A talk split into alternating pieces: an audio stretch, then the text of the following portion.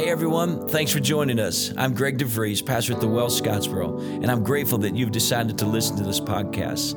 I hope that this word uplifts you and encourages you wherever you are. Stay with me for a few moments after the sermon. I would like to pray with you. I trust you'll be blessed by the word of God.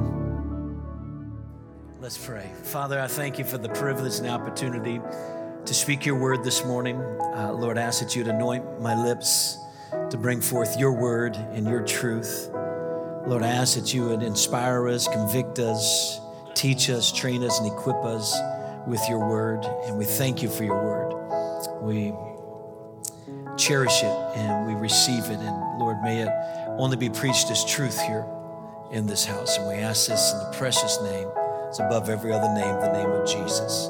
Amen. Hey, if you have a Bible with you, why don't you turn it to Second Peter. It's the second book of Peter. It will be in chapter three. And then you can stick your finger in there. We're going to do a little Bible thing because I believe it and I believe it. Uh, you can speak into the narrative of your life. Amen. And so let's declare this. This is my Bible. I'm going to be who it says I can be. It was written for me, for my correction, my direction, and my soon coming resurrection. O Lord, be it unto me according to your word. In Jesus' name, amen. Amen. Second Peter chapter 3, pick it up in verse 1. Beloved, I now write to you this second epistle, in both of which I stir up your pure minds in a way of reminder. Uh, so Peter is writing this letter. That's what an epistle is. He's writing this letter and he's uh, conveying to them, and he has, an, he has an intent, he has a purpose of what he wants to do. He wants to stir up their pure mind. Now, I don't know about you, but there's enough ways in this world to stir up your your evil mind or your dirty mind or your your hateful mind or your negative mind. Come on, am I right? And that's kind of the mindset. Matter of fact, if you go into the music realm or you go into the entertainment realm, you go into the advertising agencies, you go into all these aspects, they're trying to stir your mind to get to subliminal inside of it to get a message. And so, Peter, way back when, he's saying, Hey, I need to stir up your pure mind. I need your pure mind uh, uh moving. I need it working. I need it, I need it vibrant. I need it expressive. I need your mind to be working. That's where most, if not all, of your battlefield is. It really starts in your mind and all these portals that, uh, whether it's what you eat, or, you know, I, I share this quite often. My children's like, I don't like that.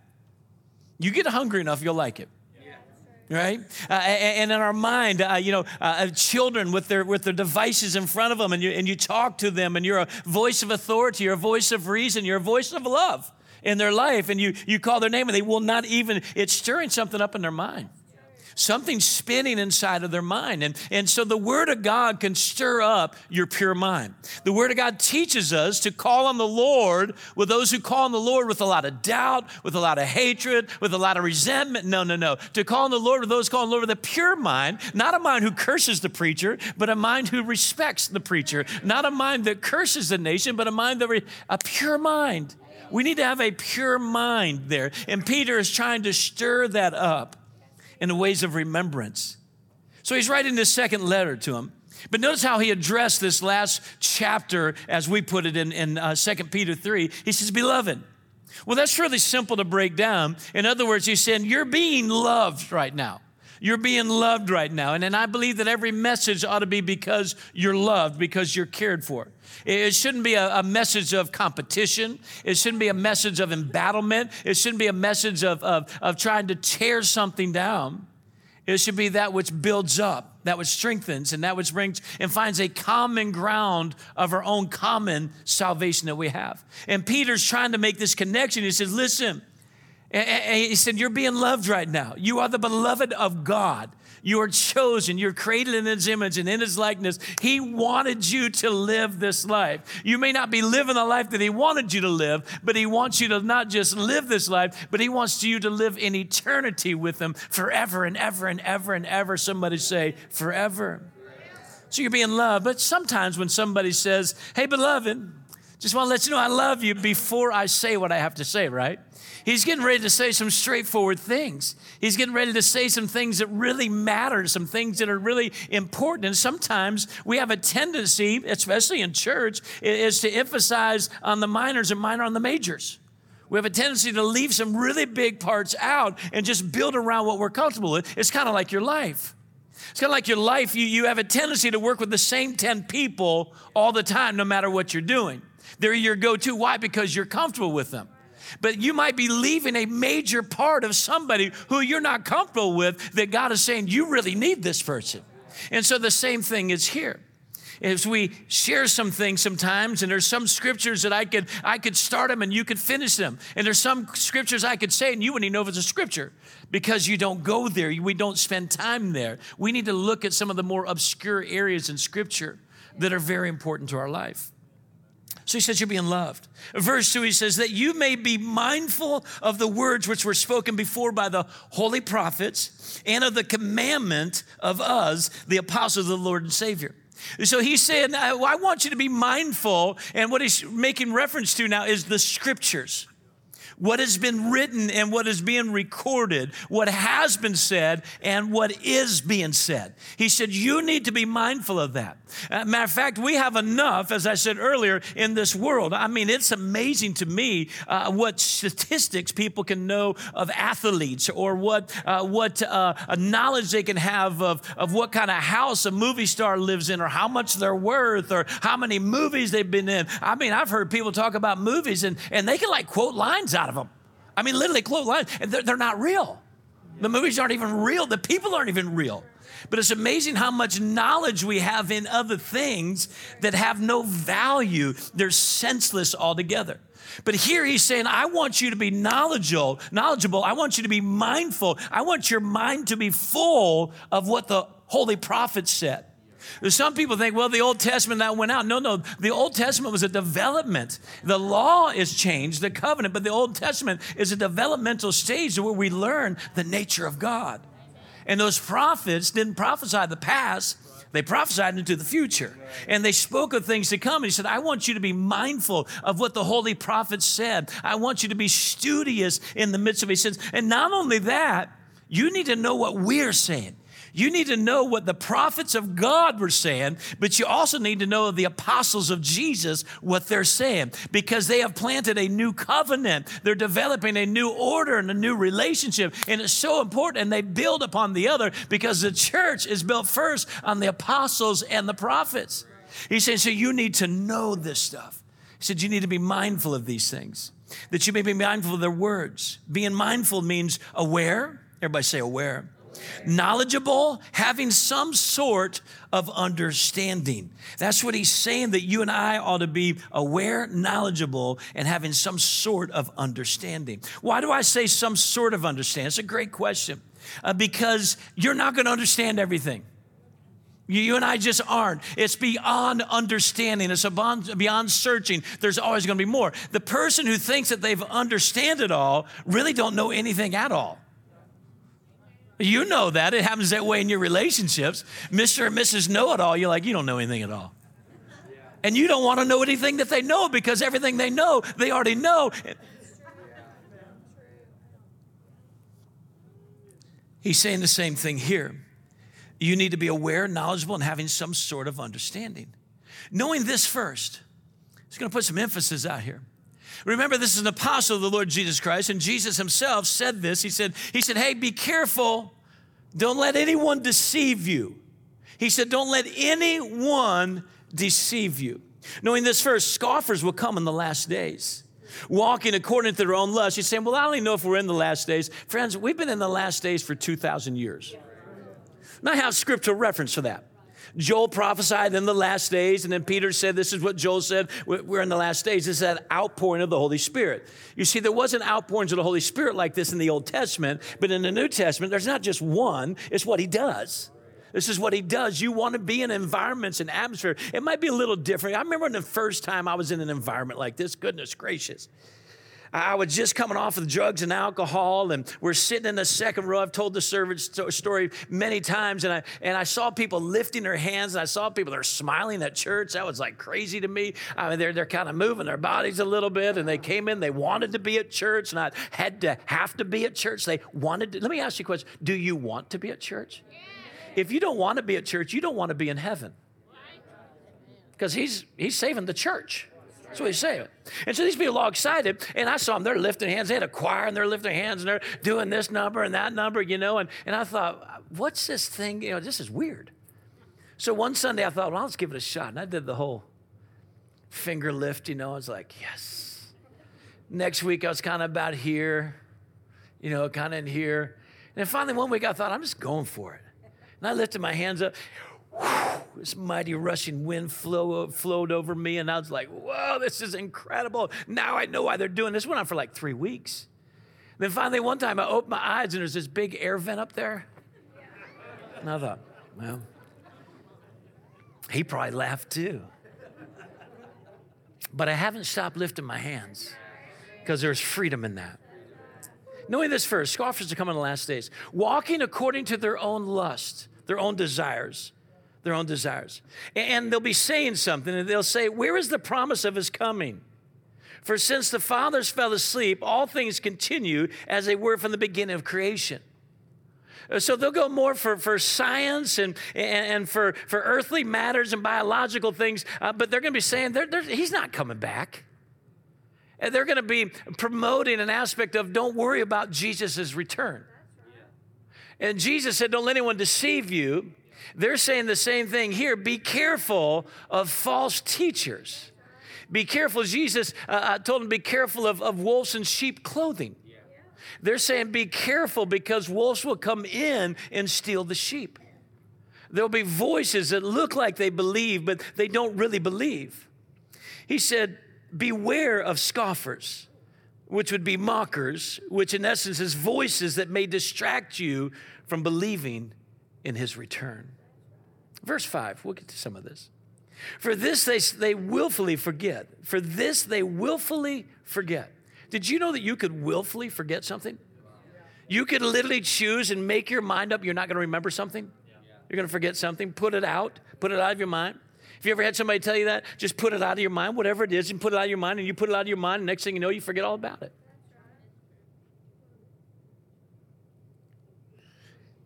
That by the word of God, the heavens were of old. Now, notice what is being said here. This they willfully forget. So it means they knew it. They knew at one time this truth that Peter is saying. He's literally saying they knew that it was the Word of God that created the heavens and the earth. They knew that but they willfully chose not to believe that. I know people who were who were born again uh, uh, Christians and, and, ministers of the Gospels, Arminius. I mean, they really believed in salvation and, and Jesus, the way, the truth, and life, and now they're universalists. They have literally chosen to, to, to, to neglect that, to deny that, and to say that everybody goes to heaven no matter what. That's not truth. It's not truth. That's uh, they, they've willfully have chosen to forget some truth in the Bible. This exists in our day. That by the word of God, heavens were of old, and the earth standing out of the water in the water, by which the world then existed, perished. Do you know that the world perished at one time? It did at the flood of Noah. At the flood of Noah. Being flooded with water.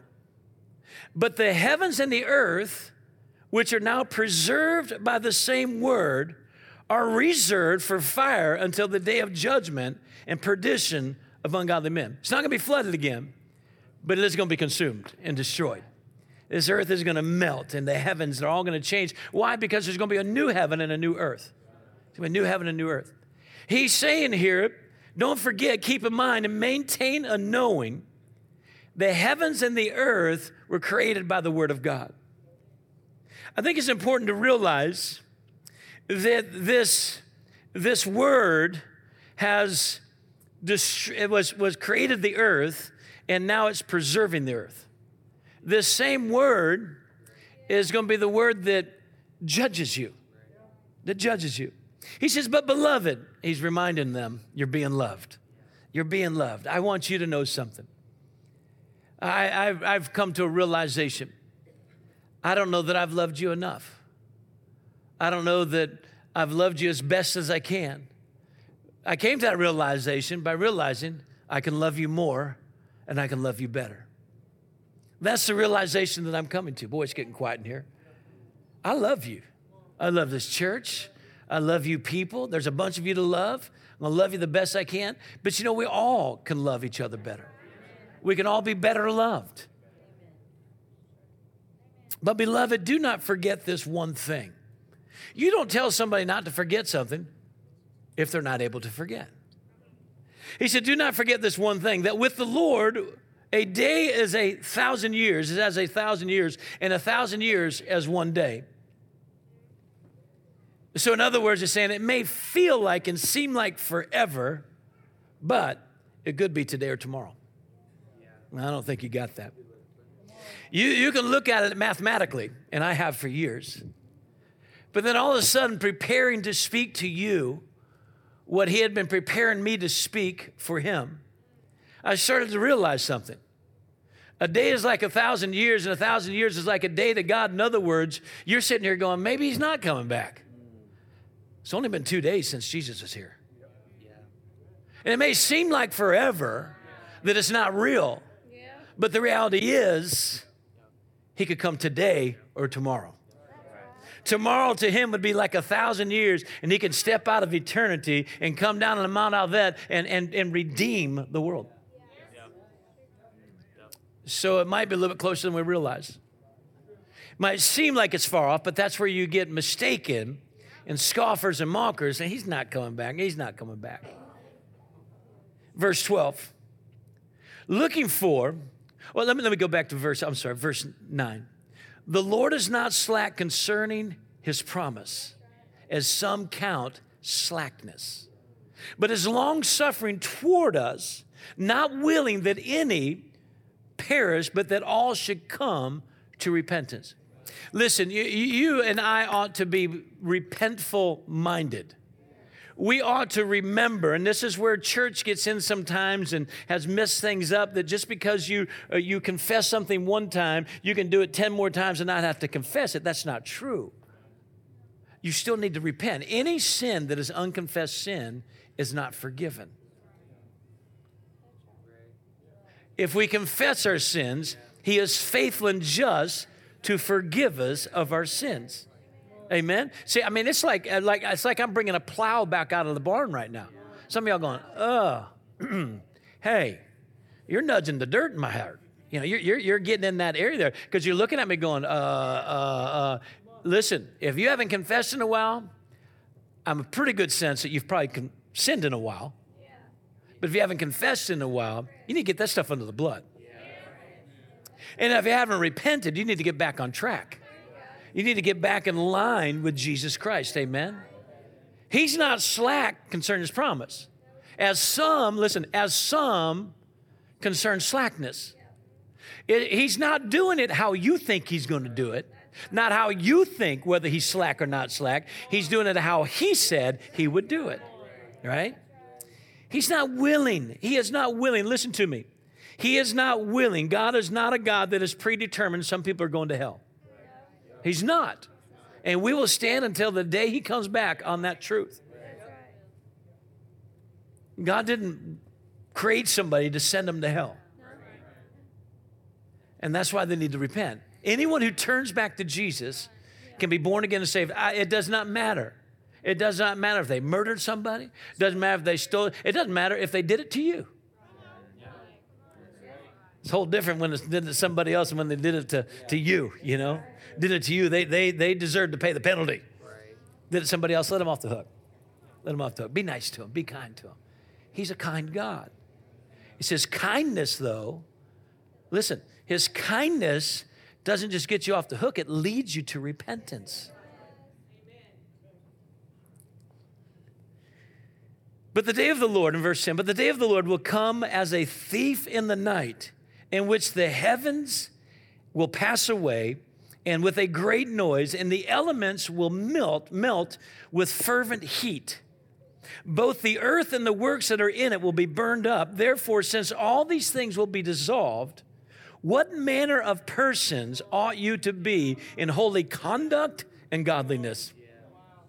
So he's saying, with all this huge event that's going to take place, stage I'm standing on, the pulpit holding my Bible, an iPad, the old coffin here, the eggplant chairs, the carpet, the concrete, everything, all this stuff is going to be dissolved.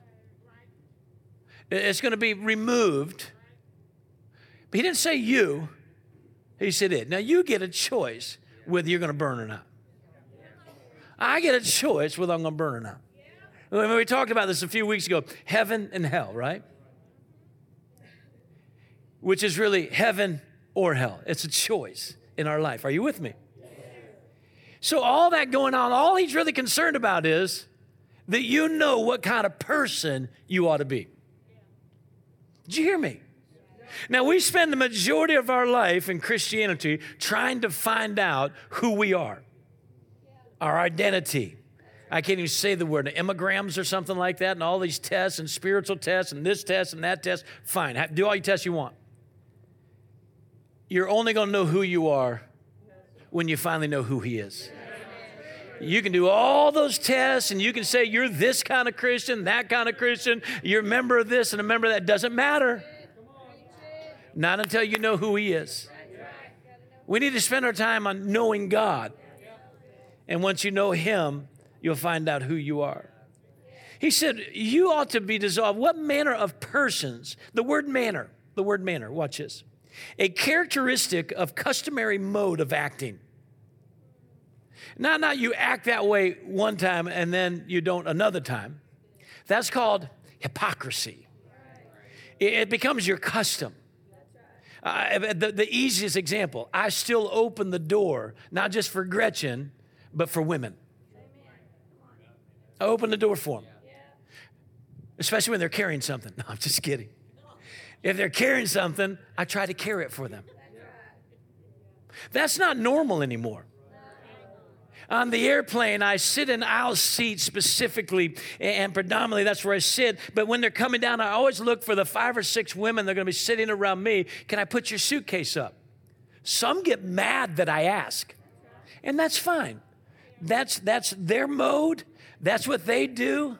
But I'm not going to let other people change what is my custom of what I do. Are you with me? Because I am responsible for me, and you are responsible for you. Yes, ma'am. No, sir. Don't call me ma'am and don't call me sir. Yes, ma'am. Yes, sir. You don't tell me what to do. My mama raised me. My daddy raised me. And that's just who we are. That's our that's my mannerisms. You see, you don't hear much about that anymore. Miss June uh, would come over and teach the students uh, uh, manners and table manners. And, and she said, one of her first openings, I know this so well, she said, What's finger licking good? Everybody says Kentucky Fried Chicken. She said, Nothing. It's finger licking good. You don't lick your fingers at the table. That's good stuff. That's good teaching right there. That'll pull you in, hook your jaw. Don't talk with your mouth full. What you say? What happened to manners? I'll tell you what happened to manners. The enemy started to break down the family and started to break down a generation and started to break down humanity. And because if it can mess with your manners, it gets you further away from good conduct. And then we think we can be sleazy, easy Christians and act however we darn well please and think that we're okay and God's got to put up with us, not us look up to God. So there's been a lot of things under attack. Our mannerisms, our character. Manner is a characteristic, of customary mode of acting, action or behavior, good manners or conduct. I think it's important to have good manners. You know, I notice that, uh, you know, even around the table, may I be excused? How many of y'all grew, grew up that way? Sitting at a table, right? And you say, May I be excused, right? And then you say what to the who prepared the meal? Thank you for the meal, right? How many y'all raised like that? Okay?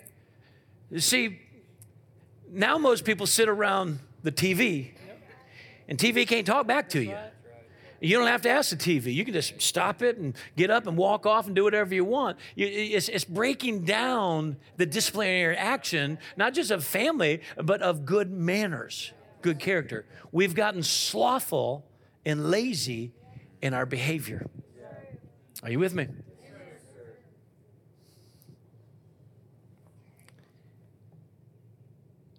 He goes on to say in verse 12, looking for, what are you looking for? What are you looking for? And hastening the coming of the day of God. The coming of the day of God. Now, how can he say the day of God? Well, he was with Jesus, and Jesus said, Look, if you've seen me, you've seen the Father. He's gone to be with the Father, and God is coming back in his fullness. Amen? He's not coming back in human nature. He's not coming back as the Son of Man, he's coming back as God. Okay? Because of which the heavens will be dissolved, being on fire, and the elements will melt with fervent heat. He's emphasizing something there. Why is he emphasizing that? Because everything you're banked on right now, outside of him, is gone. It's not here. Everything that you've had in your perspective of how you think it is and how you, you, you thought it was going to be, it's not going to be that way. There's going to be nothing but like that woman caught in adultery by those perverted religious people. Yeah. Remember, they're peeking in, yeah. waiting to see her do the act so they could catch her in the middle of the act so they can bring her back. And Jesus is going, Oh, oof, you guys, wow. She looks up. He said, Where are your accusers? She said, There's none. In other words, everything has just changed. It's not going to be the way she thought it was getting ready to be. Nevertheless, it's a great word. Nevertheless, we, according to his promise, look for new heavens and a new earth in which righteousness dwells. What are you looking for? What are you looking for? What's your, what's your perspective of things? He said there's going to be a new heaven and a new earth. It says, therein dwells righteousness. So there may be some importance to righteousness. Listen to me, church. Uh, we are meant to be a righteous people. Not just positionally, we are righteous because of Jesus Christ. But then Paul said, I do the things I don't want to do, and I don't do the things I want to do. That's called transitional righteousness. He's trying to be a better person, he's trying to cuss less, he's trying to pray more. But he finds himself in things that he needs to pray, he's cussing. And, and where, he's, where he's cussing, you know, over here, he should have been praying he's struggling and wrestling between these two things. Where he should be speaking negative, positive, he's speaking negative, and he's wrestling, saying that something doesn't feel right. So he's transitioning into being righteous. Verse 14, therefore, beloved, still being loved. Look at neighbor saying, We're being loved. We're being loved. He says, Therefore, beloved, looking forward to these things. Er, Gretchen has this little thing. He's like, er, skirt. If you're taking off, it's skirt. If you stop, it's like, er. Hey, listen, you drive a 15 passenger van for like 20 years. You'll come up with things that make it fun too. Therefore, beloved, looking forward to these things, did you hear this? Come on. Come on. Looking forward to the earth and the heavens melting? That's right. I'm here to exhort you. I'm here to stir you with divine truths. I have a responsibility on my side because there's still a lot inside of us that doesn't want things to change. Change is uncomfortable. Want everybody do something with me. Fold your hands like this. You're praying hands, right? All right, now hold them like that. How many of you, your right thumb is over your left thumb? Put your hands up right's over left. You're right. Okay, put yours down. How many all your left thumb is over your right thumb? Hmm. Hold it. Now I want you to do this. Do it opposite. Put the other thumb over the other one. There's always somebody goes, man, this feels wrong. It's uncomfortable. Your Hands are still folded. Change is uncomfortable. Listen to me, church. Listen to me. If you're not experiencing uncomfort in these days, you're not changing. We should be changing. Not as the ways of the days, but as that one day that is coming. Here's what's so good for us, Mary. Everybody else is looking at days and days and days and days. We just have to look at one day. The day that he returns and live for that day. And nobody knows when that day is coming. Nobody knows but him. Jesus said, I don't even know, guys. I mean, he's going to one day just turn and like, now? But we know that he's already ready, right? We know that he's prepared for this. Change is uncomfortable.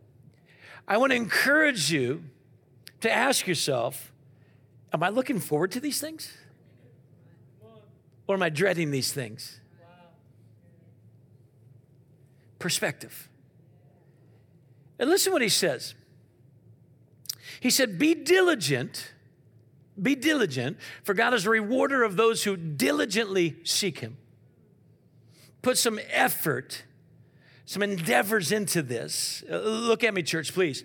Are you being diligent in preparing yourself for his return. I did not say, Are you prepping? In the aspect, everybody's prepping. Listen, everybody's prepping. Some people are preppers, but everybody's prepping in one way or another. But we need to jump over that hurdle and make sure we're preparing for the return of Jesus Christ. People are putting extreme measures out to be prepared for a difficult day, let me tell you, there's one day much bigger than that day, and that's the day of God. It's the day of God, amen? And we should be looking forward to it expectantly the return of Jesus Christ. That's a good day for the believers. That's the best day for the believer. Amen. It says, Be diligent to be found by him. Over here, Lord, over here, Lord. Woohoo! Not just lost in the crowd somewhere. We, we shouldn't be hiding. We, we should be expressive. We shouldn't be putting a bushel over our lamp. Our lamp ought to be burning as bright as it can. And here's a cool thing to be in the light light other lamps and they'll get brighter around you. Amen. We should be doing everything we can for him to go, oh, oh, they're ready. They want me. They're looking towards me. Be found by him, listen, in peace, not in conflict, not in turmoil, not disgruntled, not in disagreement. I'm reading a book. I haven't even passed it over to Gretchen yet because it's doing so much inside of me, but I'm reading this book by a friend that sent me that, that's going to help me be a better husband. For Gretchen and I to be in better agreement. And everyone needs that. Everyone. Everyone needs to be better. Nobody in here is the best you yet. Nobody. But feeding that, being diligent, reading it, taking that time, setting aside, preparing myself as I read my scriptures, as I read my, my lessons, as I read in the midst of those, wanting to be a better father, a better friend, a better preacher, whatever it may be. Preparing, being diligent. But listen, all those things will only be ruled by whether there's peace in them. Is there peace in your relationships? Is there peace in your business? Is there peace? I can remember, and I might be being a little bit vulnerable at this moment, but we try our best to have the J through 8 or the school of ministry students uh, to come over during the year to come to our house. And in some of the earlier years, I remember people saying, Man, there's peace in this house. There's peace, and I can feel the peace in this house. That was encouraging. That wasn't encouraging to sit back and rest. That was encouraging to stay diligent in preparing a place because we're to be found in Him in peace. So let me ask you this question Do you have peace with God? Donnie, life's a lot better having peace with God than it was just a few weeks ago, isn't it? It's a whole different perspective. Whole different perspective. Peace with Him. And then also goes on and says, to be without spot or blemish. That we should be found by Him without spot or blameless. Excuse me, blameless, blemish. So you stop and you think about that one and say, I don't know if that's possible. I remember years ago, I was probably in the second or third grade, I don't know. And I got my first pair of white pants, jeans. Anybody have white jeans? Yeah. Got my first pair of white jeans. I remember the store. It's called the Merry-Go-Round. It was, it was a children's store, and we'd get clothes on Fifth Avenue. And, and uh, I remember my mom, I mean, going in. It was a big deal. I mean, they saved money. How many y'all remember when you had to save money to buy something? right? And then went in there and they they bought that pair of jeans. I got all fitted on there and everything. And and and uh, the, that was Friday. The birthday party at Cambier Park was Saturday, and I wore those white pants to the birthday party. It was D.D. Graham's birthday party. I can remember. I mean, this it's like as visual. And I got on that slide. I'm talking. I'm talking about that little seven footer slide you know right here it seemed like it was seemed like it was a thousand seven thousand feet right like a day in a thousand right and i get on that slide boom land on my knees grass stains bingo first day first day grass stains white jeans. Now the reality is there was detergent. And detergent could help get some of that out. But that detergent did not work unless mama scrubbed and worked it out, right? You see, if mama was not willing to work on the jeans, she's the one who bought them, and she's the one that gave them to me. If she wasn't willing to work on those, it most likely would not have come out, and I would have had a spot, and I would have had blame for ruining the jeans. What's my point here? It's not abracadabra with God work out your own salvation with fear and trembling. Now, I'm pretty good at noticing the spots in other people's white jeans. I'm pretty good at knowing the, the, the threads hanging out of there. I'm, pre-. I'm really good at this one. Yeah. People worship the Lord and they still have that unclaimed baggage. Oh, yeah. oh, yeah. All the time. All the time. You're like, oh, that, that one's on sale too. You know the color code and everything, right?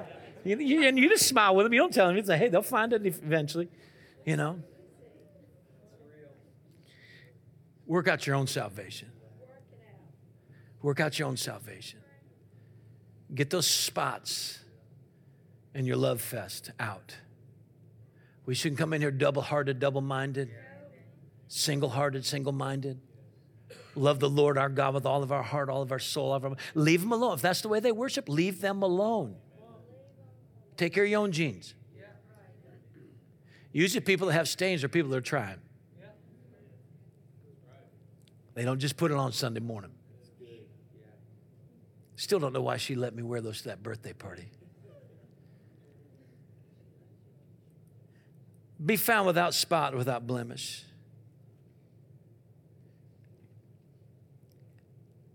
Work out your own salvation, fear and trembling. You know, I remember wearing those jeans afterward, I was much more conscientious of what could happen. Right?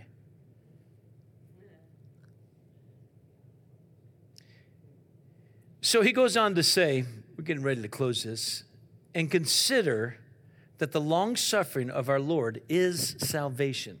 Hmm. So, what he's saying here is consider the long suffering. That would seems like a thousand years. That seems like maybe he's not coming back. Maybe it's not just yet. Maybe it's not that long suffering. Just consider this is the Lord's salvation. So, what do you mean by that? Well, it's one that he knows there's people that aren't ready yet. They need to get some spots and some blemishes and some blame out. Uh, they need to have some peace in certain areas in their life. I mean, I would venture to say, Donnie, not picking on you, but you're a great example today. I'm sure you're happy that Jesus didn't come back three weeks ago. I think we ought to be too. Is there the possibility? I'm just presenting this to you. Is there the possibility that there's something in your life and your family and your doings and your ways that isn't ready yet? And that's God's way of saying, I'm saving you. The long suffering of the Lord is salvation. Him being patient with us is Him trying to save us, not wink at us. As also our beloved brother Paul, so Peter's making reference to Paul, according to the wisdom given to him, has written to you, as also in all his epistles. So this an interesting little passage of scripture is that Peter saying what Paul said, what Paul said is what Peter's saying. We're saying the same thing, guys. Uh, these, these letters work together. Also, in all of his epistles, speaking to them these things, which are in some, listen, which are in some things hard to understand. Peter is in a really nice way saying, hey guys, Paul's a lot smarter than me. And when Paul talks, sometimes it's hard to understand what he's saying. He's saying, I get it. I understand that because some things he says, it takes me a while to scratch my head too. That's paraphrased. He said, some of the things that he's saying, they're hard to understand. And I want to say to you that there may be some things that are hard to understand, and therefore there's also some things that are hard to stand under. It's hard to stand under conviction. It's hard to stand under truth, especially when you live in a lie. It's hard to have peace when you choose to have war, conflict with people. He says, Some of these things are hard to understand. And I'll be honest with you. There's times Gretchen and I will look at each other and say, What do you think about this in Daniel? What do you think about this in Ezekiel? I don't get it. And there's nothing wrong with saying, I don't know. I don't know how to comprehend that, but I do know Him, and the Him that I know, I can trust Him with that, that it'll work out the right way. And David even said he's beyond searching and understanding. He said, but here's the concern. He said, in which some things are hard to understand, which untaught and unstable people, you know, we probably wouldn't have any problems if we didn't have people. Have you ever thought about that? We probably would not have any problems if we didn't have people. You heard about the guy, maybe you read about it. He got lost on, a, on, an island, deserted island somewhere way out in the Pacific there, and, they couldn't find him, could not find him. They just gave up on the search 30 years later. 30 years later. Somebody ends up on this, this island and this search team, and they're like, hey, I think there's somebody here. They saw a building down there, and they went down, and sure enough, there's, there's this guy and there's this one guy, and there's these three buildings over there, and they're like, "Sir," and they're a little, you know, nervous, and he looks like he's lived there for 30 years or longer, and and they said, "Sir, uh, uh, are you alone? Is there anybody else?" He said, "Oh, I'm all alone. I'm it. I've been waiting for you guys for 30. Sir, are you sure you're all alone? I'm sure. They don't know if some tribe's going to come out or something, you know." And they said, "Well, can we ask you a question?" I said, "Sure." I said, "What's that building over there?" "Well, that's my house. That's where I live. I've lived there for 30 years." We said, What's the other building? Said, That's my church. I stayed faithful even though I was alone. I stayed faithful. They said, What's the other building? He said, That's the church I used to go to.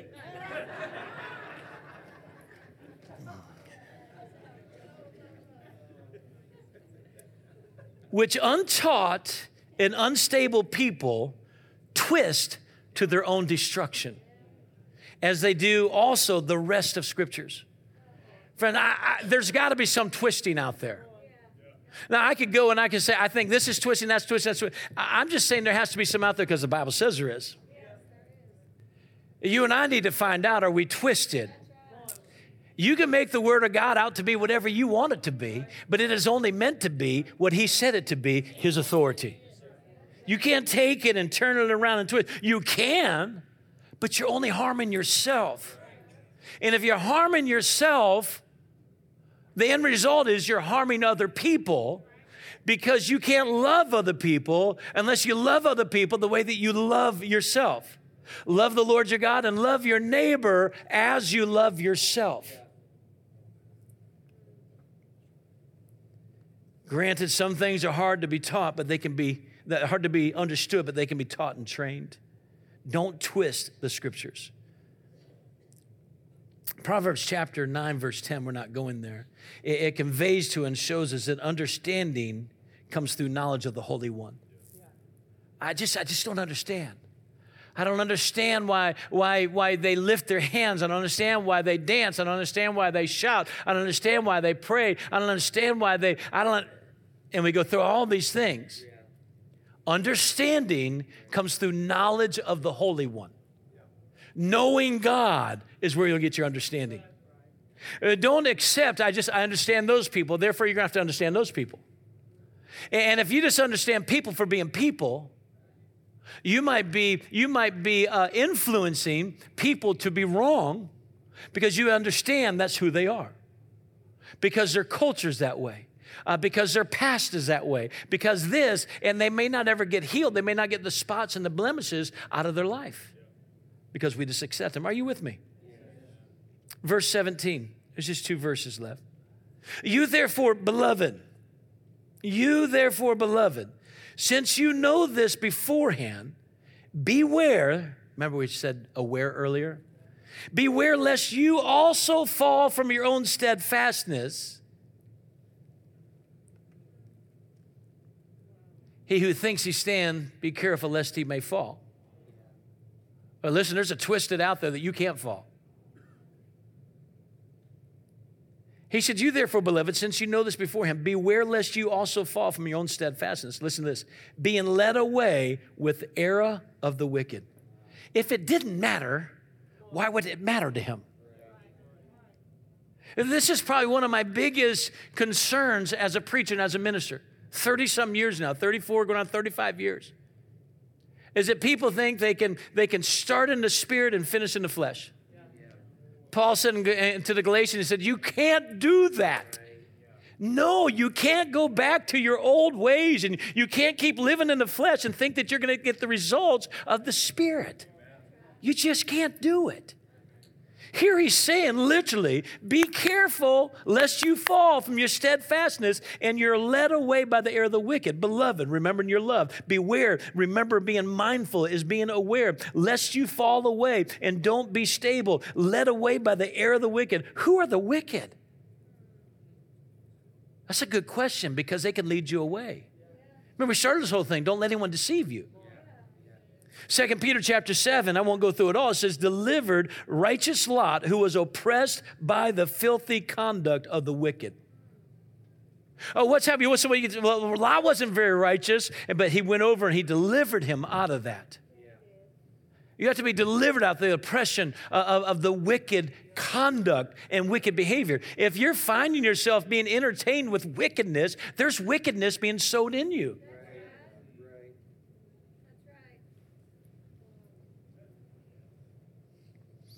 Always baffles me. People that don't understand why they're having terrible bad dreams, but yet they watch horror shows and stuff like that. It, it can be that simple. As Second Peter 2, it, it goes on the false prophets, the false teachers, the doomsday people there. He said, he said you got to be careful of these people. Here we go. Verse 18. But grow in the grace and knowledge of our Lord and Savior Jesus Christ. Did you hear that? Grow in the grace and knowledge of our Lord and Savior, Jesus Christ. Have you ever thought about Jesus having two names, yet three names? And there's other names that go with them, but right here, the Lord Jesus Christ, our Savior. We knew him as Jesus, name above every name.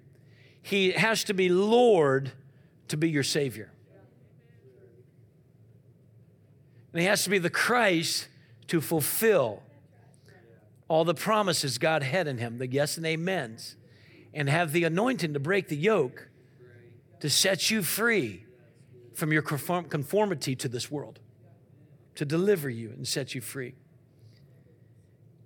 But he says, grow in the grace and knowledge. Uh, you know this as well as I do. For we are saved by grace through faith not of works, lest any man should boast, right? So here he says grow in grace, but it doesn't say grow in faith. Yeah, he does. The only way for you to grow in your faith is to grow in your knowledge of God. The more knowledge of God you have, the more your faith can expand. The more your faith can trust. The more your faith is willing to obey. So, getting to know God is essential for your faith to work. Getting to know God is essential for your faith to finish. Your faith, when, when you know somebody, I had a little experience uh, uh, in the pre service prayer time back in the, the OC this morning. I went over to little uh, Luke, uh, uh, Josiah and Sarah's uh, little buddy Luke there, and I went over and, and he had cowboy boots on, and I just kind of touched his boot and kind of put my foot on their little imprint on it. And I, he smiled at me and I smiled at him. Now, now, Luke and I know each other. He knows who I am.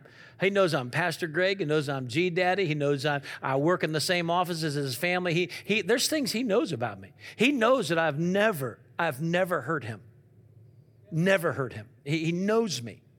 So we're getting ready to pray, and all of a sudden he just comes out of the corner of my eye, and I can see his mom reaching. You know, it's like, oh no. And he comes over and he's got those boots on, and he goes, he just put it in there, planted one on my foot, and he smiled at me and walked off. And I was like, and I said, Mama, leave him alone. He's good. I did. She goes, I know you did it first. I know you did it first. Why did he do that? He has knowledge of me. He can do big things around me, bigger than what I even did to him, because he has knowledge of me. He knew he's going to be all right to do that. You see, when you know God, even as a little boy and a little girl with your own little fake cowboy boots on, you can do bigger things. You can stomp on the head of the devil. You can tear the roof off. You can carry people in and you can bring, because you've been healed, you know they can be healed. You know that God can do these things. That's the God we serve, and we get to know Him and make Him known. But grow in grace and knowledge of the Lord Jesus Christ, our Savior. Pastor Joel, if you join me. Matter of fact, if you like, you can stand to your feet.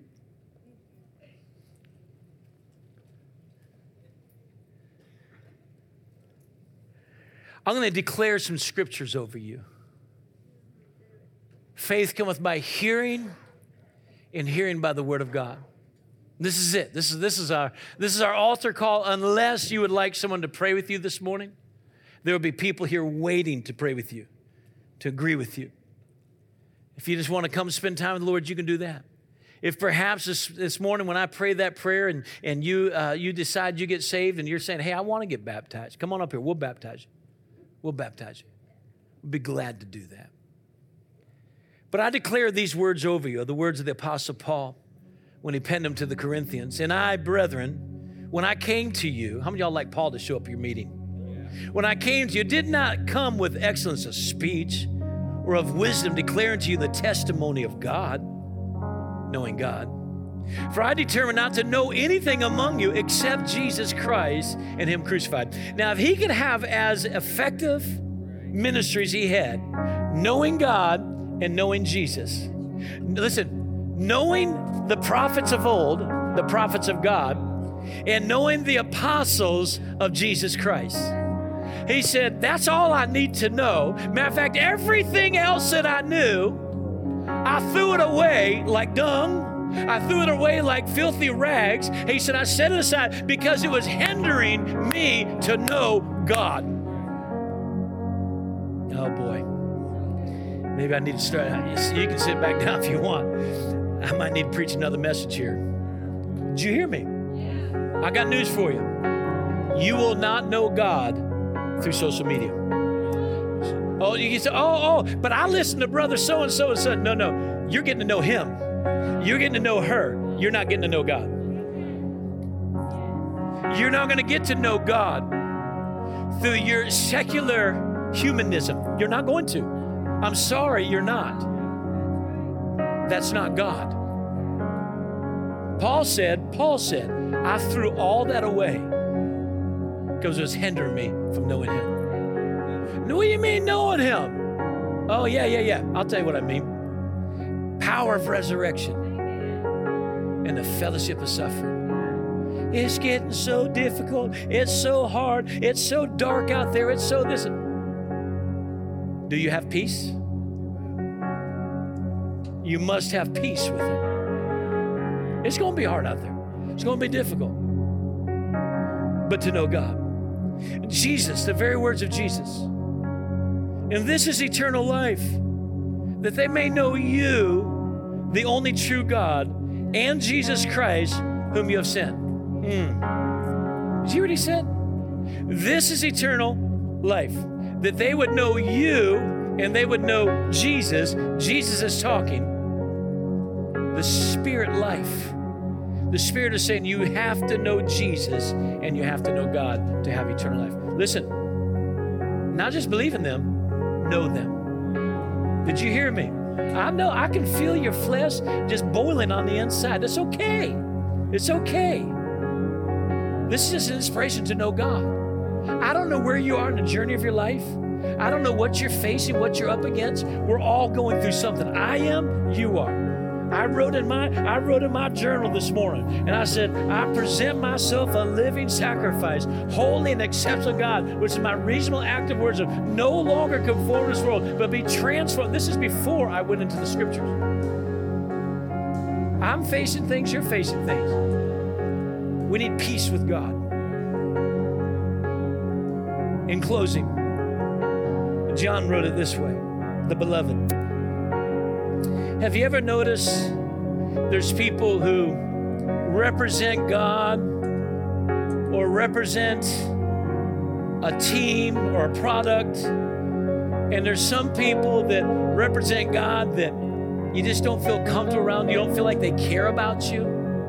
And then there's those you're like, I feel like they love God and they and they love me. And you want to listen to the lover more, right? Right?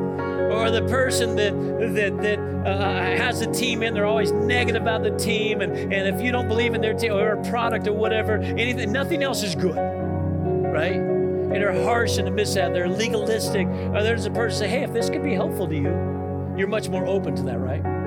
John's the beloved. John is the beloved. He's the guy that laid up against the breast of Jesus, okay? He had a very personal, intimate relationship with Jesus. And he says it this way He says, My little children, that's one way of saying you're loved and significant. My little children, these things I write to you so that you may not sin. And if anyone does sin, we have an advocate with the Father, Jesus Christ, the righteous. And he himself is a propitiation for our sins, and not for ours only, but also for the whole world. Hallelujah, right? We're like, Hallelujah. And then we stop. And we stop right there. We go, Yes, I'm righteous because He's righteous. I'm good with God because God's good for me. And He says, Now by this that this we know that we know Him. Here we know that we know Him if we keep His commandments. You can take your Episcopalian, your Well Family Worship Center, your Baptist, your Pentecost, you can take all that stuff and throw it to the wind unless you know Him. He didn't say if they know about me or if they know the way that some impressive preacher preaches it. He said, if they know me. Now, by this, we know that we know him if we keep his commandments. He who says, I know him, but does not keep his commandments is a liar, and the truth is not in him. Beloved, but whoever keeps his word, truly the love of God is perfected in him. By this we know that we are in him. He who says he abides in him ought himself also to walk just as he walked. Okay, let me say two things keep his commandments, keep his words. Prophets of God, apostles of Jesus. We live in this and we need to live according to these words. We can't cut that off and we can't leave this out. We need to live according to the teachings in the Word of God, His commandments, and His Word. So, what's the point? That's how you get to know Him. Find God in the Ten Commandments, not just hanging on a wall somewhere. Hear Jesus, not just, not just read about Him, but hear His Word, hear His teachings. His commandments and His Word God and Jesus bring them together. It is written, it is written. Listen to this. Jesus said, It is written, it is written. He shared two Old Testament scriptures. And he said, It has been said. Written word, written word, spoken word. That's how Jesus did it. That's how you and I can do it. All I want to say to you this morning is it's time to know God. It is time to know God. If you're still wrestling against something else I said, that's your flesh, not mine. That's your flesh. Pursue God. Seek God while He may be found. Know God. And once you get that flame of knowing Him, you share that with somebody else. That's what church is about, is to know God. Let's pray. Father, we come before you this, this morning. And Lord, we ask that you would bring revelation to the heart that hungers for you. You said if we hunger and thirst for righteousness, we will be filled by you. Lord, we have already cried out that you would pour out your spirit. And Lord, I ask you to bring revelation to our lives. Lord, I thank you that we chose to be here today. Lord, may we walk away with it imprinted upon us to know God, to know God, to know Jesus, the Lord and Savior, the Christ, the Redeemer. Oh, that we may know you according to your commandments and according to your word, that we would thirst for that and hunger for that. Lord, we've prayed for sick bodies. I ask that you would heal. Lord, we prayed for discouraged souls. I ask that you would encourage. Lord, we have cried out to heaven, and I come in agreement with that prayer. Open the heavens over our lives today, Lord. Father, we have offered a salvation plan to know Jesus and to know the Father. That is eternal life. For anybody who does not know Jesus or does not know the Father personally in your own relationship with Him, if that's you and you want to be born again today, lift your hand up in the air pray this prayer with me. Lord Jesus, everybody, Lord Jesus, I want to know you. I want to know you as a Savior. And I want to submit to you as a Lord of my life. I ask you today, as the preacher said, to forgive my sins, for I have sinned and fallen short of your glory. Today, save me, redeem me, and make me a new creature in you. In your name I pray. Amen. Can we give the Lord a praise this morning? I trust that you are encouraged and inspired by the Word of God today. Once again, I want to say thank you for joining us on this podcast. It's very important that after you receive the Word of God, to make sure it gets sealed in your heart. I'd like to do that with you. I'd like to pray with you that we could tuck it away in our hearts and that we let the Word of God have free course, move swiftly in us, and it would glorify God. You know, the Word of God is a seed. You can expect results out of it, you can expect fruit out of it, you can expect something to be produced. Again, I'm so thankful that you joined us. Now, allow me just a moment to pray with you. Father God, we come to you in the wonderful name of Jesus, the Word of God Himself. And I thank you for the word that has been heard. I thank you for the word that has been received. And Lord, now I ask that it gets covered up and it gets protected and locked and lodged in our hearts, Lord. And Father, I pray that you would water it. I pray that you would nurture it, that you would bring the light and revelation that it needs. And I pray that it produce good fruit in each and every heart that has received it today. I ask this in Jesus' name. I do this at the end of every service at the church. I want to do it with you. The Lord bless you and keep you. The Lord cause his face to shine upon you and be gracious unto you. The Lord lift up his countenance upon you, and may the Lord find great delight in you, and may you find great joy in him. May the Lord provide for you, may the Lord protect you, and may the Lord give you peace, peace. God bless you. Thanks for joining us.